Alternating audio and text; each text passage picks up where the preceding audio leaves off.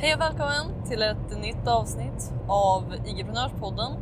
Och eh, idag så vill jag dela med dig en lärdom från eh, en bok jag läser just nu som, eh, som gjorde saker och ting tydligare för mig. Så den stora frågan är detta. Hur ska entreprenörer som oss, som inte finns i alla tv-reklamer eller på hela Sveriges reklamskyltar. Hur marknadsför vi på ett sätt som leder våra drömkunder till våra produkter, tjänster och det vi tror på. Utan att det äter upp vår vinst. Det är frågan och den här podden kommer ge dig svaren. Mitt namn är Nova och välkommen till Ligiprenörspodden.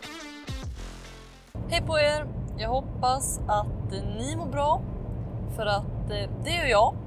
Och eh, idag så vill jag dela någonting med er från, ja men som jag sa, från en bok som jag läser just nu.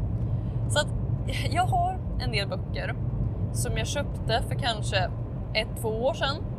Eh, jag var inne på Amazon och jag har som vana och bara så fort jag hör en bok som jag vill läsa men inte behöver läsa akut just nu så lägger jag bara in dem i min kundvagn på Amazon. Men vad som händer är att efter ungefär 50 böcker, eller efter 50 böcker så kan man inte fylla på med fler och det börjar då läggas som sparat istället. Och så att min sparatlista är ganska lång vid det här laget. Men vad jag gjorde för kanske, ja, vad kan det ha varit? Ja, men ett, två år sedan någonstans var att bara ta de 50 böckerna som jag helst ville läsa och beställa hem dem. Och det har gjort att det har legat en skaplig hög med böcker som jag inte har läst. Och en av dem som jag var riktigt taggad på att läsa, men som jag av någon anledning aldrig läste, var eh, boken How to never lose a customer again. Okej? Okay? Och eh, sen har den någon underrubrik som är, kommer inte ihåg den ord för ord, men någonting i stil med hur man gör en kund till en livslång kund på 100 dagar eller no någonting i den stilen. Och eh, så nu har jag äntligen tagit tag i att läsa den boken. Och jag har inte kommit hela vägen. Men det var en sak någonstans i första tredjedelen kanske som, alltså, som bara gjorde saker tydligare för mig. Och det är att det finns sex olika sätt du kan kommunicera med dina kunder. Och de flesta slösar bort väldigt mycket genom att bara använda ett, två, tre av dem. Och eh, så att om jag ser om jag har det i huvudet här. Men eh, de sex sätten är alltså eh, in person, alltså att du är, du är, du pratar i verkligheten eh, öga mot öga, men det är det första. Eh, det andra är telefon. Alltså du ringer någon, du ja, helt enkelt pratar i telefon. Det tredje är video, alltså du spelar in någon form av video och Eh, där delar du vad du nu vill dela. Eh, då är vi på tre. Det fjärde är eh, e-post, alltså mail. Du har en maillista, vad det nu är. Det femte är post, alltså i verkligheten saker som hamnar i människors brevlådor. Och det sjätte är presenter av olika slag. Så att det är de sex olika sätten att kommunicera med folk. Och eh, om jag bara tänker nu, för eh, jag har haft planer men det har varit en hel del av dem som inte har blivit verklighet av olika anledningar. Så att när jag bara gick tillbaks nu och funderade på okej, okay, hur många av de här olika källorna utnyttjar jag verkligen? Så tänkte jag okej, okay, ansikte mot ansikte. Det är väldigt sällan. Okej, okay, så inte den. Eh, telefon.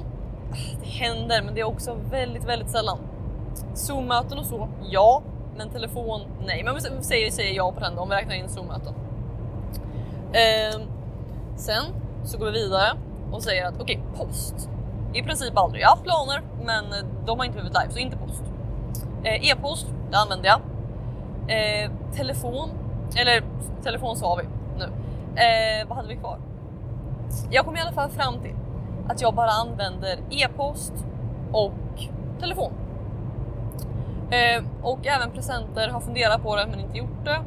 Och eh, den sista har jag just nu förträngt, men jag sa det nyss så att eh, den har jag uppenbarligen inte heller gjort. Och det innebär alltså att av de här sex olika sätten att eh, kontakta sina kunder så använder jag, ja just det, förlåt, jag använder video också så jag använder tre. I alla fall, av de här sex olika sätten så använder jag bara hälften. Och eh, det är också den hälften som är mest, eh, mest konkurrens på. Med alla människors mailinkorgar är i princip fulla. Eh, folk, för att kolla på videos, måste man också nå dem på något sätt. Vilket också då ofta blir via mail. Telefon, ja visst, det, det fungerar och det är bra, men jag gör inte så mycket av. Medan om man tänker på dem jag inte använder. Om vi tänker på fysisk post till exempel. Hur många gånger har du fått ett paket i brevlådan och inte öppnat det? Jag får nog säga att jag aldrig har gjort det. För att när ett paket kommer, då har det bara en uppmärksamhet och då använder vi det. Och eh, samma sak, när vi träffar någon eh, öga mot öga, då lyssnar vi. Det är inte så att vi bara slutar lyssna och går därifrån. Och samma sak, om man får en present, såklart är det något man kommer öppna. Så att, att helt enkelt, man behöver inte använda alla hela tiden. Men att, eh, att inte glömma bort de här olika sätten att kommunicera med sina kunder. För att eh, jag tror, jag har pratat lite med er om det för, ja, för några avsnitt sedan. Men jag tror att jag ska återuppliva tanken av att eh, med presenter och med fysisk post. Kanske i kombination. Jag tänker vänta lite med att dela exakt hur tankarna går. För jag tror inte jag har avslöjat det än.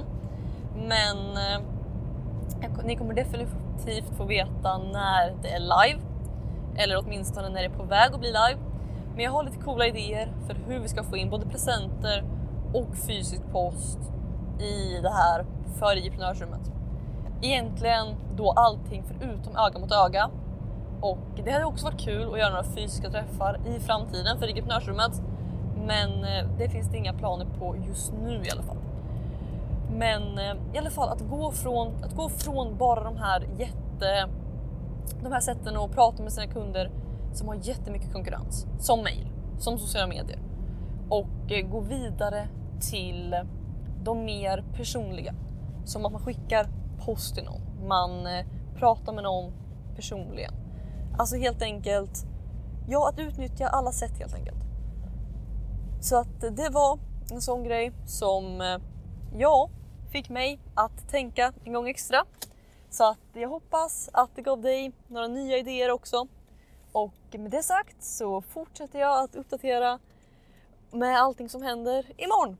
Så att ni får ha det fantastiskt så hörs vi i ett nytt avsnitt av Vigiprenörspodden imorgon. Hejdå! Vill du ha fler IG-prenörshemligheter? Om ja, gå i så fall och säkra mitt galnaste erbjudande någonsin.